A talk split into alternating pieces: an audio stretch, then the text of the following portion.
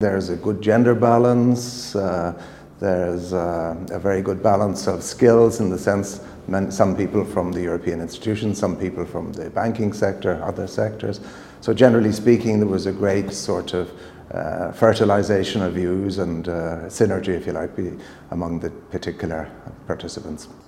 I do enjoy the, the, uh, the, the, debates that we have in the class and having cohorts from you know, well-diversified background, I guess, I learned a lot from them. I think the, uh, the course is, uh, is an open format and, um, and you know, it gives you uh, a very good insight about how people think about the, uh, the, politi- the social political um, you know, issues that are affecting uh, European affairs. For me, this has been very, very useful because um, um, their, their backgrounds, their experiences uh, are, are, also a way for me to learn.